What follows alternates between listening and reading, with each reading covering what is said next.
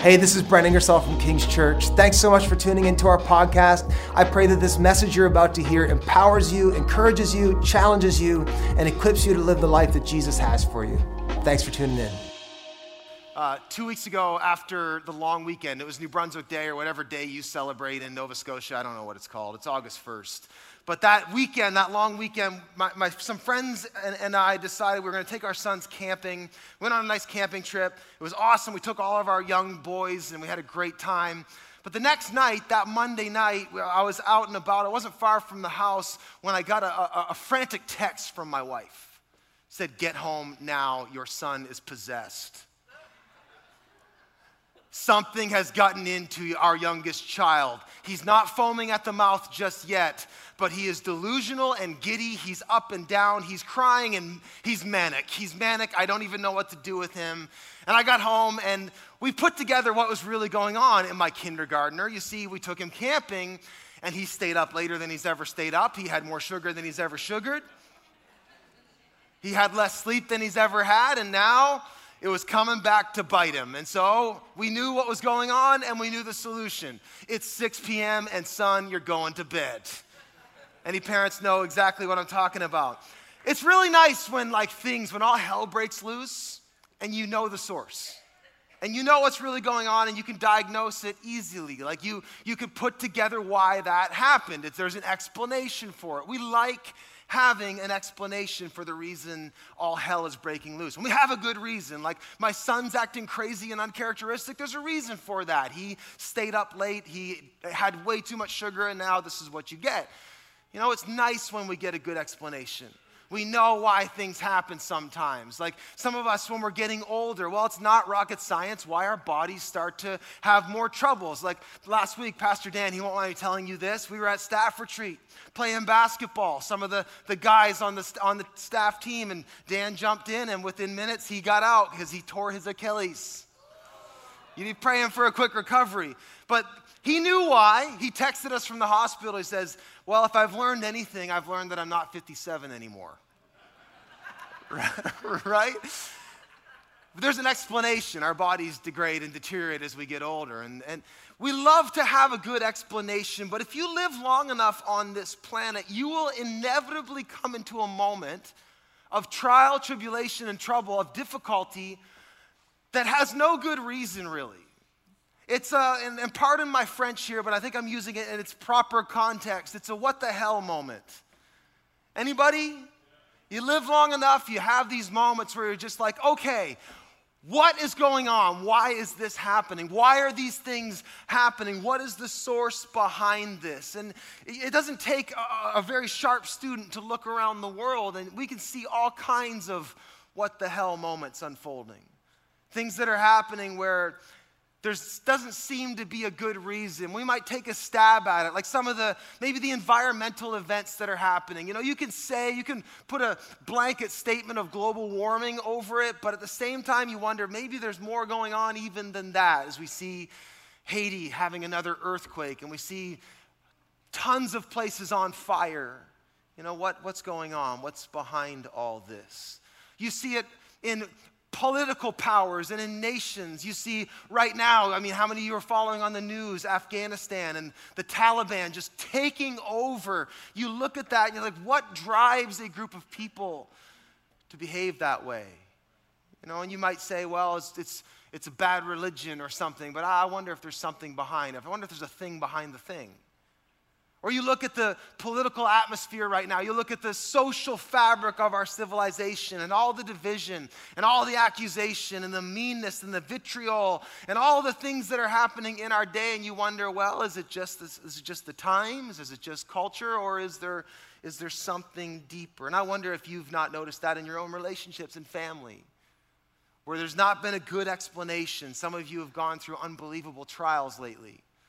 And you can't just chalk it up to, well, crap happens. There might be something else going on, something deeper, something behind the thing. What is it that when we look and we see a moment that defies good explanation, what is the Christian supposed to do and how are we supposed to think about those things? Today in our study in the book of Revelation, it kind of gets to the point. And it exposes the root behind all of the atrocities, all of the division, all of the accusation and the shame and the addiction and the bondage and the vitriol and the difficulty of the human experience and the world that we live in. It gets to the heart of it. Now, for those of you who are just joining us, we have been journeying since January of 2020 off and on through this book called Revelation. And we've learned a lot in this journey, although we are only halfway through. We're taking our good old time, and we're going to get through. We're on the 3-year plan. We'll get through it. But we've learned a lot in this book that was written in the 96 AD by a man named John, who had a series of visions. And in these visions, he communicated a very pertinent message to the church, not just in his day, but in every day since that day, even today. Amen? And we've learned in the book of Revelation a few things, and I want to make sure we hit this again today because we're getting to the heart of the book. And if you don't have your head on straight as to what the book is about and what it's trying to do, it will cause you to run off in some direction that the book did not intend you to go in which many of us have been brought up in. There's a lot of bad teaching, misinformation, we love that word. There's a lot of misapplication. There's a lot of difficulty around this book. So we've learned a few things, and just to catch you all up to speed, here's what we've learned, some clarifiers. First and foremost, the book is called Revelation, not Revelations. Please do not put an S at the end of Revelation. And the word revelation comes from the Greek word apocalypsis, which does not mean apocalypse in the sense of the end of the world and destruction. It's apocalyptic out there, says the weatherman. That is not what apocalypse means. Apocalypsis is a Greek word for unveiling, which is the purpose of the book of Revelation, is actually to show you something that you were not seeing before. It is to remove a veil. It is to provide a lens. It's like putting on a pair of glasses. Anybody maybe late in life have to get glasses? And that moment where you put on your prescription and you realize you couldn't read road signs, like, oh, the whole world's alight. That's what the book of Revelation is supposed to do. It's supposed to be a lens to help us see things that are hidden. It's to unveil reality, ultimate reality. It tells us to look. Revelation, see what you were not seeing. So the purpose of Revelation, and this is very important. I wanted to hit this today because what we're going to hit today and what we're going to hit in the days to come, it's so important that you don't miss the forest for the trees. The purpose is to set the present today. It's a message to you and I right now.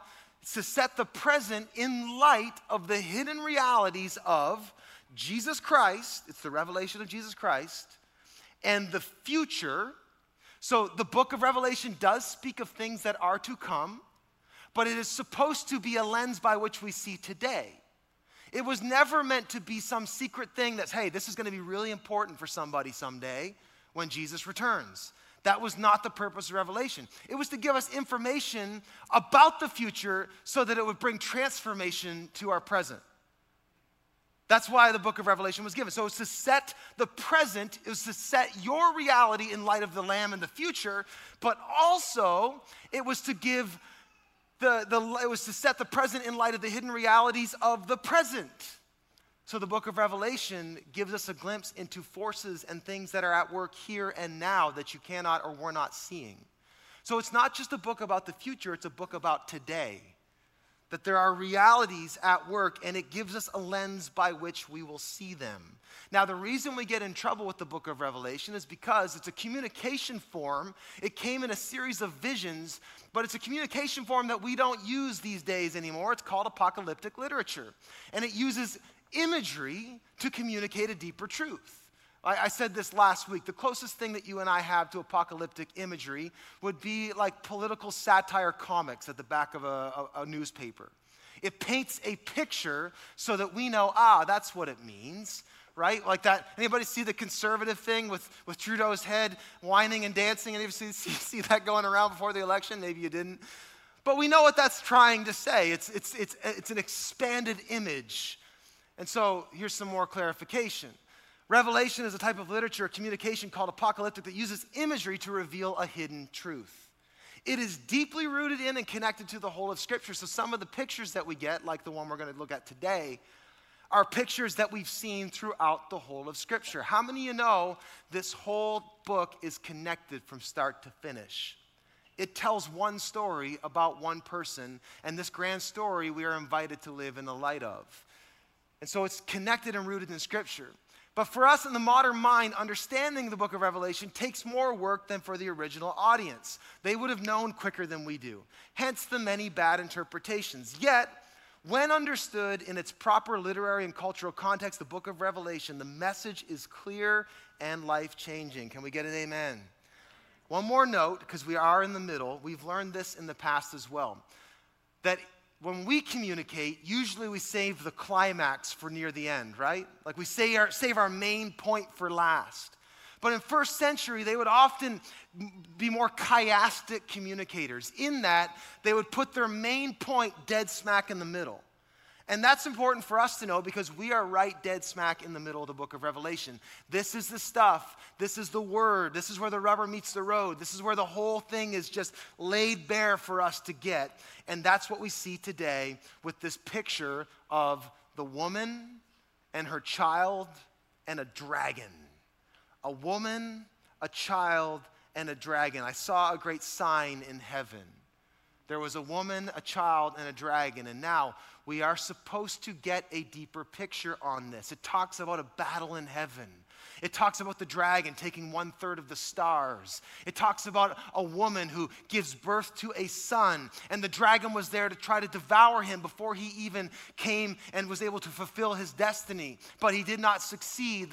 It tells us that the child was snatched away to heaven where he now rules and reigns. What is this talking about? Today, we come to the central climactic message of the book of Revelation. There are three things. I'm going to give you my points. I'm going to fly through them. Today we're going to get educated on what the Bible's really telling us. Three things we must see. I'm going to give you my points and I'm going to break them down. Write them down if you're a note taker. We have to see our true enemy. We need to see that he's defeated, and we need to see how we overcome him. We need to see our true enemy. We need to see that he is defeated, and we need to see how we overcome him. First is this. Let's break down Revelation 12. I'm going to give you my point and I'm going to show you. Number one, this is what Revelation lays bare, the big reveal, the big unveiling at the heart of the book. We see a dragon, a red dragon. And it tells us this: church, human beings, planet Earth, God, we have an ultimate enemy. We have an enemy, the dragon, the Satan, the serpent, the devil. The dragon is the bad thing behind the bad things. The dragon is the bad thing behind the bad things. In Revelation 12, we get to this moment and there's this unveiling where all of these tribulations are happening and all of these difficulties have been unfolding. And John, through this divine revelation from Jesus, says, there it is. There's the source. There's the real problem behind all of it.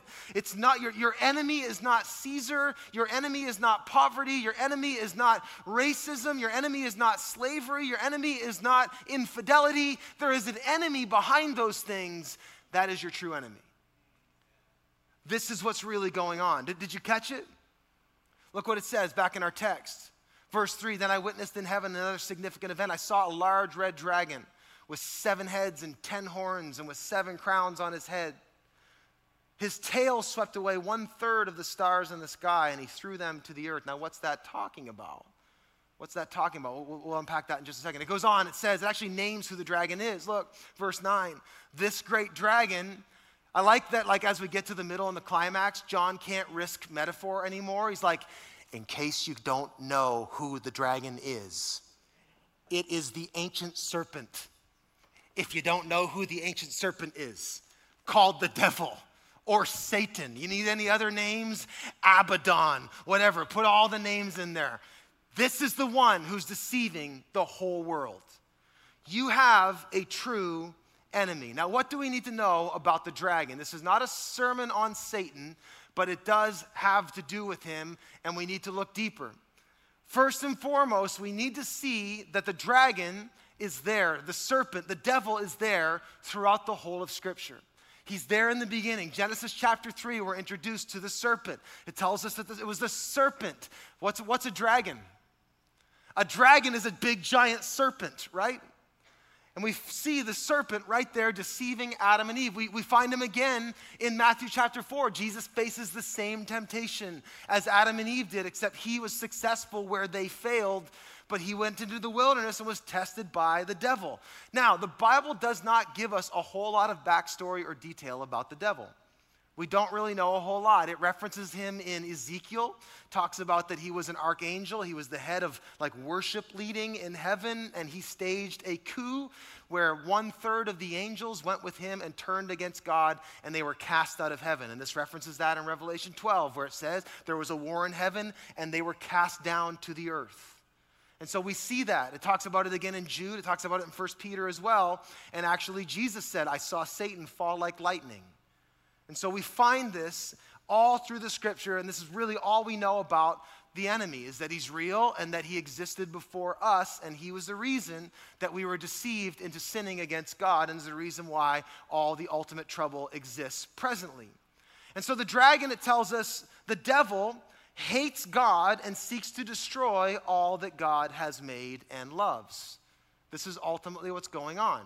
He is a killer and a destroyer, and he wants to destroy everything that God loves. First Peter talks about it. He says, be sober-minded, be watchful. Your enemy, your adversary, the devil, prowls around like a roaring lion looking for someone to devour. Do we have any saints that have lived long enough to know that that's true?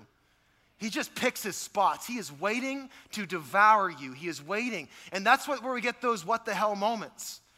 He does not play fair. He will take advantage of anything and everything he can to bring destruction and shame and condemnation on your life so that you will ultimately die and God will be defied because God loves you. How many parents know the best way to attack you is to attack your kids, right? This is why he hates you. It's really because he hates God, and he knows that God loves you, and so he attacks you to get at God. That's ultimately what's going on. So we find this about the dragon. And the dragon, the devil, and here's what you need to know, destroys through deception, division, and accusation. This is his game. This is what he does. He's a deceiver. Verse 9, check it out in your text. You should leave your text open in Revelation 12. Verse 9 says he's the deceiver of the whole world. That's what he is. He looks to deceive and then divide, to bring conflict between us and God and us and our neighbor. What do you see in Genesis 3? I wish we had more time today. We don't have a ton of time. But Genesis 3, you see immediately Adam and Eve are deceived. They're then disconnected from God. And then what do? They start pointing fingers at each other. Adam says, that woman you gave me, right? That's where it comes from. The enemy looks to deceive us, to disconnect us from God, and then divide us from God and one another. And that brings our destruction. That leads to destruction. Actually, the word devil, it actually comes from the Greek word diabolos, diablo. And that word actually means to divide and to cross. That's what he's trying to do. Division is his name. He seeks to deceive, divide, and destroy. Jesus talked about him. This is the words of Jesus. Jesus says the devil was a murderer from the beginning, refusing to uphold the truth. He's a liar because there is no truth in him. When he lies, he speaks his native language. He is the father of lies. He seeks to get us off the truth, and he does that through lies. He deceives us. That's what the enemy does. And so, ultimately, here's the last idea about the devil, and I'm going to talk about him getting put in his place. The devil is the root of destruction on earth and our true enemy. The devil is the root of destruction. He is the ultimate cause. Did you catch the verse? It says he makes war against the woman and her offspring. He's on the earth seeking to devour and destroy. The Bible says he's the ruler of the powers of the air. He blinds the minds of unbelievers. And so you need to understand something. And this is critical, church, and it's critical that the church gets this right now. That stupidity and selfishness and sin and destruction and decay and death are all traced back to the dark deception of the devil and demons.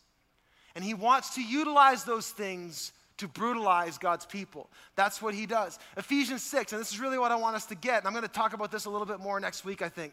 Ephesians 6, Paul says, put on the full armor of God so that you can take your stand against the devil's schemes. Here it is. For our struggle is not against flesh and blood. What does that mean? Our struggle is not against people. People are not the enemy. You say, well, I mean, Biden, Trudeau, Hitler, you put all the, no. People aren't the enemy. Terrorists aren't the enemy. No, they're not. The devil is the enemy. And he is manipulating those people, and they are in bondage, and the church has got to see with eyes. Look past the person. Look past their decisions and past their actions and see a person in bondage and deception. We need to be able to see. So the devil is the root of destruction. You need to know your enemy. Let me ask you a question really quick. Do you know your enemy? Have you been duped into thinking that your colleague that makes your life miserable at work is your actual enemy? Or your boss is your enemy? Or your spouse is your enemy? Or that person who betrayed you is your enemy? Have you been duped into seeing them as the enemy? Or will you take what the Bible, what the book of Revelation is trying to get you to see? Look beyond the physical and see behind the veil. There is a dragon. There is a deceiver. There is a defiler, a destroyer that is actually working to pit us against one another for our ultimate destruction. That is really what's going on. Look, it says, the dragon. So for the first church, Caesar is not your enemy. But there's someone behind him. The Taliban is not our enemy. The woke are not our enemy. Debt is not our enemy. Cancer is not our enemy. Health issues are not our enemy. Your spouse is not your enemy. The dragon is our enemy, ultimately. And this is what Revelation is trying to get you to see. It's saying, look, see the source, see the thing behind the thing. Get the right enemy, know your enemy, get in the right fight. Don't be deceived. There is an evil behind the evil. Realize the real problem. We have an enemy, there is a dragon, and it is seeking to devour us. You need to know this. And now some of you already, and I know this because I hear this voice a lot too. Like that voice that says, oh, come on, a devil. And you start to pull up these like cartoon characters with a pitchfork and a red tail. And the rationalist in you starts to speak. Some of you are hearing it right now. Let me just say something to you. You need to understand about the devil. Jesus believed the devil is real. And so if you're going to follow Jesus, you need to believe what he believes. And here's the reality is the smartest human being who's ever lived was very matter of fact about the fact that there is a devil. And ultimately, the enemy loves to just convince you that he's not there. I love this quote from C.S. Lewis. This is in the Screwtape Letters, great book. He says, there are two equal and opposite errors into which our race can fall about the devil. He's talking about demons, powers, and principalities. One is to disbelieve in their existence. The other is to believe and to feel an unhealthy interest in them. They are equally pleased by both errors and hail a materialist or a magician with the same delight. See, the enemy is happy for you to just ignore him or obsess about him. But what you have to do is take him seriously in the right way. So how do we actually deal with the devil? Well, let's look a little deeper. Back to Revelation chapter 12. So you got the picture? There is a devil. There is an enemy. Ultimately, behind everything, know your enemy. Catch what it says. It talks about a woman. It talks about a woman who's going to give birth. I saw a woman clothed with the sun and the moon beneath her feet. Who is this woman? And she was pregnant. She was going to give birth. Who is this child? Well, if we had time, I could actually show you some of the imagery even in the Old Testament. The woman, in short, is not just Mother Mary. It's not just Israel. It's not just the church, but she represents the people of God, God's people. And the son is the one who came through the people of God to deliver the people of God. The one who the woman delivered becomes the deliverer. Look further. It says she gave birth to a son. Actually, go back. It talks about how the devil was there ready to devour her baby as soon as it was born. You ever read the story of the birth of Jesus? Did you know that Revelation 12 is a Christmas text? I'm going to read it at Christmas Eve at the Imperial. Should do that. all these people that you bring, you're like, share the gospel, Brent. Yeah, no, this is the gospel, actually. This is right. This is as gospel as it gets. But he was there to try to abort the plan of God. There was a genocide. Herod had all the children destroyed where he thought the Messiah was going to be, but it didn't work. It says that he was snatched up to heaven. He was taken away, and then it tells us that whatever this child did, somehow he has accomplished salvation and power, the kingdom of our God and the authority of his Christ. For the accuser of our brothers and sisters has been thrown down to earth, the one who accuses them before our God day and night. He has been thrown down. He's been thrown down. So the baby, who's the baby? Who's the child? Jesus. Very good, very good. You're going to get 100% on every test in church if you just say Jesus. Actually, you're going to get 100% on every test in life if you just say Jesus. That'll preach. Come on. So it's speaking. What's this talking about? It's talking about the gospel. It's talking about the gospel of Jesus Christ. Do you know what the gospel is? Do you know the gospel? The gospel is this, that God created everything. You're here, and God designed you. He knew you before your mother's womb. He created the heavens and the earth. We're not some cosmic goop mistake. God fashioned us, and he called creation good. He made us in his image. He gave people the authority to rule the earth and have dominion over it, but we misapplied our authority through a deception. The enemy came in, and he deceived us to defy God. And when we defied God, disconnection came in. Sin entered the picture. And because of sin, we are destined to death. And the Bible tells us that all have sinned and fall short of the glory of God. And if you are honest with yourself for 2 seconds, you know that you're a sinner, and so do I. But God, the Bible says, who is rich in mercy, saw us in our helplessness, in our sinfulness, in our brokenness, in our bondage. He saw what the devil had done to us. He saw the way that the enemy continues to seek and kill and destroy his children, and he took our problem upon himself. He was born, he became flesh, the Bible says. The word became flesh and dwelt among us. He grew up and he taught as one with authority. He established his kingdom not through political prowess, but through dying on a cross and rising in victory. He took on our separation, our sin. He took on Satan on himself, and he triumphed and became the true King of Kings and Lord of Lords. He became the true Adam, the new Adam, through whom all of us are given birth into a new creation. That's the good news. The good news is this, that Jesus came, Jesus died, Jesus rose, and Jesus rules. And he invites us to live under the reality of his kingdom, to have life, fullness of life, now and forever. He forgives us of our sins and restores us into right relationship with God. He promises us peace in this life and eternal life forever and ever with him, ruling and reigning as co-heirs. Jesus lived the life we should have lived. He died the death we should have died. He rose again in victory, and he defeated the enemy that we cannot defeat. That is the gospel. That is the good news. And that's what Revelation is pointing us to. It is reminding us that salvation and power in the kingdom of God, it has come in Christ Jesus. So get this and get it deep in your bones. Get it deep in your bones. Our enemy has been defeated.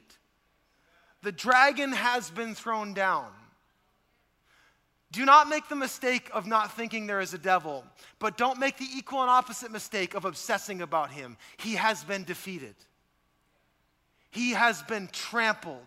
And the Bible says, and the God of peace will soon crush Satan underneath your feet. We'll talk about that in a minute and more next week even. But you need to get this. The dragon has been thrown down. 6 times in Revelation 12 it says he was thrown down. He was thrown down. He was thrown down. He was thrown down. He was thrown down. He was thrown down 6 times. You getting the picture? The devil has been defeated. I have seen this in my own life, and I've seen it in the church. I've seen so many people come awake to the terrifying reality that there is a devil. There really is, and he hates you, and he's trying to destroy your life. And if you stop there, you can live under an oppression and a fear that can be crippling.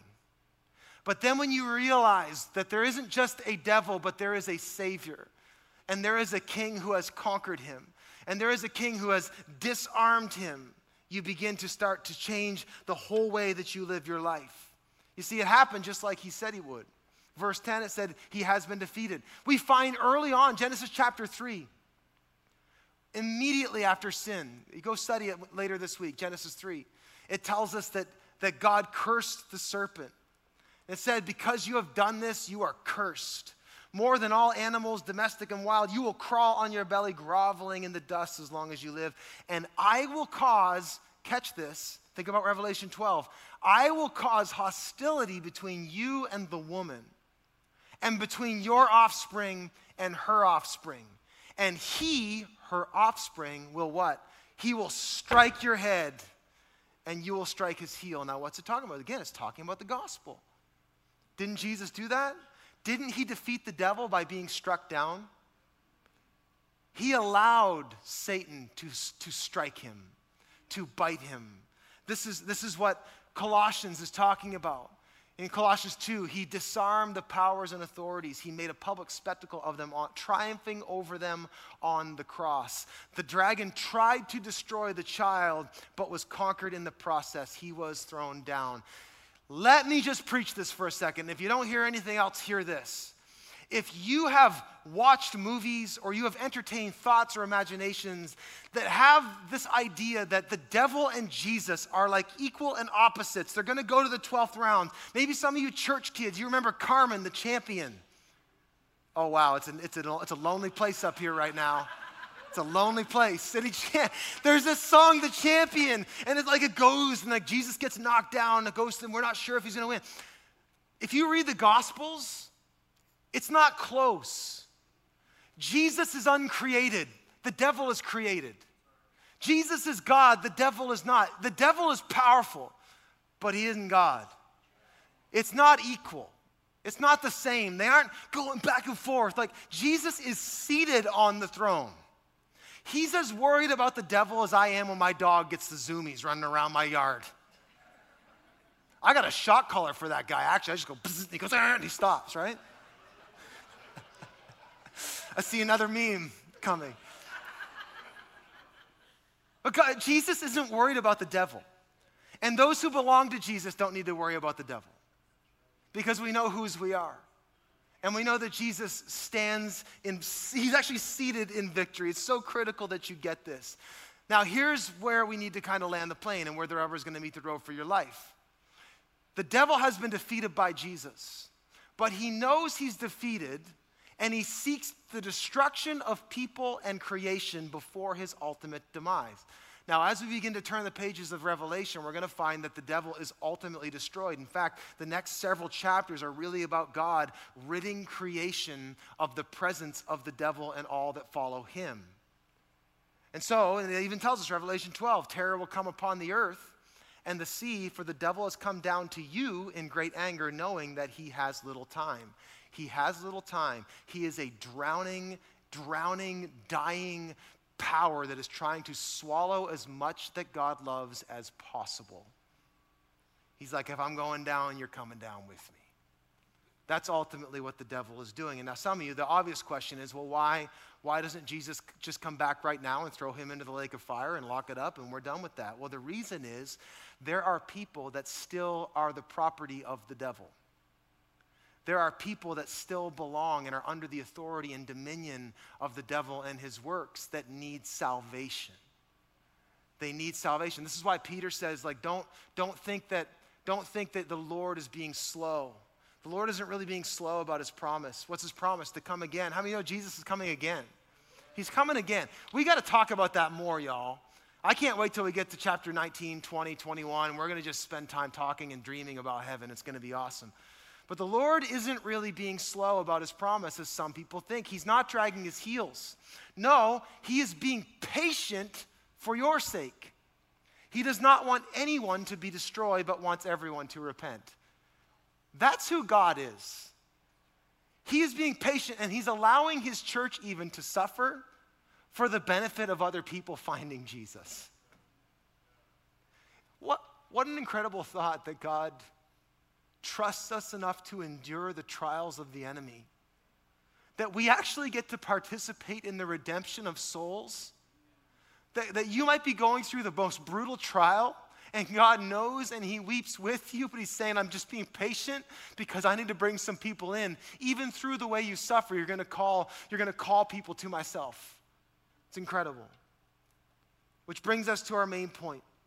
And this is the main admonition and invitation of the book of Revelation. and that is this: be reconciled to the Lamb, and as you do, you will overcome the enemy. We can overcome the dragon. Hallelujah.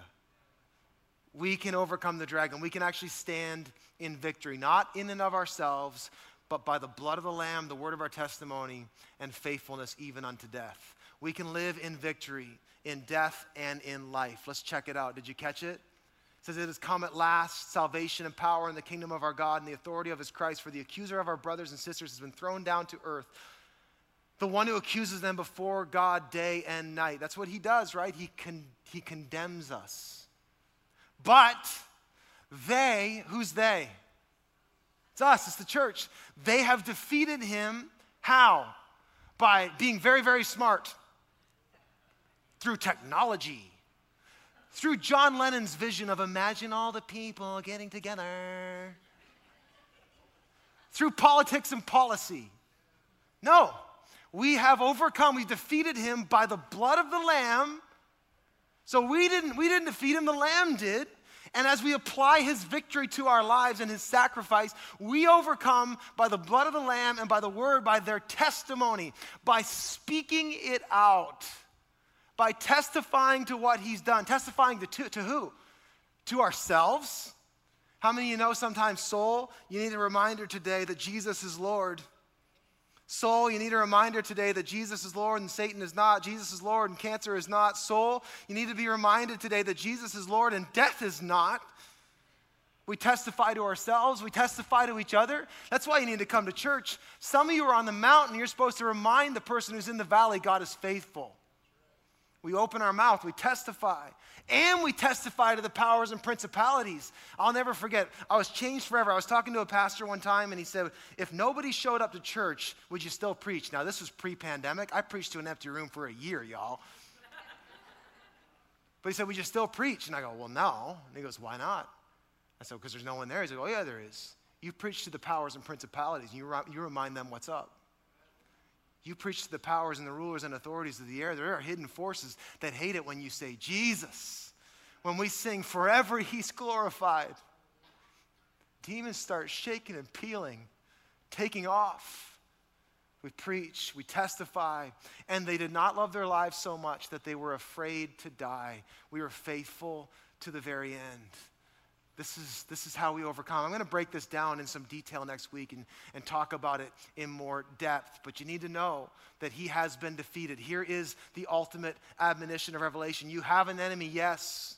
He hates you and he is terrifying. And if you don't have Jesus, you are sunk. But can you conquer him? You can conquer him by Jesus. Apply the blood. Apply his salvation to your life. Through Jesus, declare his truth to your life and to others. Prophesy through Jesus. Resist fear. That's ultimately how the devil got in the first place. He planted a seed of scarcity. Hey, God is holding out on you. You can't trust him. The way we overcome is by trusting God even through the most scary, difficult times of our lives. We will overcome by not fearing even death. That's how we overcome. We overcome by the blood of the Lamb. We remind ourselves that his mercy has triumphed over judgment. His righteousness has covered my sin and shame. His peace, it conquers all violence. His life has conquered death. We claim the blood of the Lamb. We claim the word of our testimony. We learn how to wield the word. I was thinking, I'll end with this. I was thinking yesterday I took my son out to our friends, Alan Arbo, and we were, him and Alex and my son Aiden, we were shooting bow and arrows, like compound bows and stuff, and they had one of those, the crossbows, anybody, you know what I'm talking about? Those things are deadly, literally. But there's like a pretty high-powered weapon, right? And I was like, bud, you want to shoot the crossbow? He's like, yes. And so we set him up and sit him down. He pulls that thing back, and it like sends a bolt that thick, right? Like, gah! You know, anyway, we didn't shoot it. We didn't shoot anybody, but my son shot it. And you see this? I wish I had it on video. He shoots and he goes, oh, the power, right? Like the raw power of this weapon. The funny thing is, though, and I was thinking this last night, is like I actually put a weapon way more powerful in my son long before he ever touched a crossbow. Man, I taught my kids when they were 2 and 3 years old, I gave them a weapon of mass destruction. I taught them, and I've heard them. I've heard them at night before when they were afraid. I've heard them singing in their room, Jesus loves me, this I know, for the Bible tells me so. That word, that word, that word, Jesus, is the most powerful word in the universe. And that word breaks chains, that word heals wounds, that word conquers death itself. It is the word of Jesus. It is by him and through him only that we overcome. This is the message of Revelation. Let me remind you today, if all hell is breaking loose in your life, know your enemy. See the thing behind the things. Don't get duped. The church has got to stop fighting spiritual weapons with earthly wisdom. We've got to start knowing we have got to be the ones that see what's really going on, and we have been given the equipment to deal with it in heavenly places. Know your enemy. Know he's been defeated. If you let the devil have a foothold of fear, he will run with that miles and miles and miles. Remind yourself and remind him he has been defeated, and know how to overcome. I was thinking this. I want to read this over you as a bit of a prayer. I'm not going to ask Pastor Jay or Pastor Seth or Josiah to sing this song because I don't even think we know how to do these time signatures anymore, but there's this old song, A Mighty Fortress Is Our God. Anybody remember that? Any old saints know that one? By Martin Luther. A mighty fortress is our God. A mighty bulwark is he. Yeah? Anyway. But the words, man. The words. These guys weren't just poets. They were theologians. And I was thinking about this. And though this world with devils filled should threaten to undo us, we will not fear, for God hath willed his truth to triumph through us. The prince of darkness, grim, we tremble not for him. His rage we can endure, for lo, his doom is sure. One little word shall fell him. Say the word. Jesus, Jesus, Jesus, Jesus. Father, we thank you today. We thank you for victory.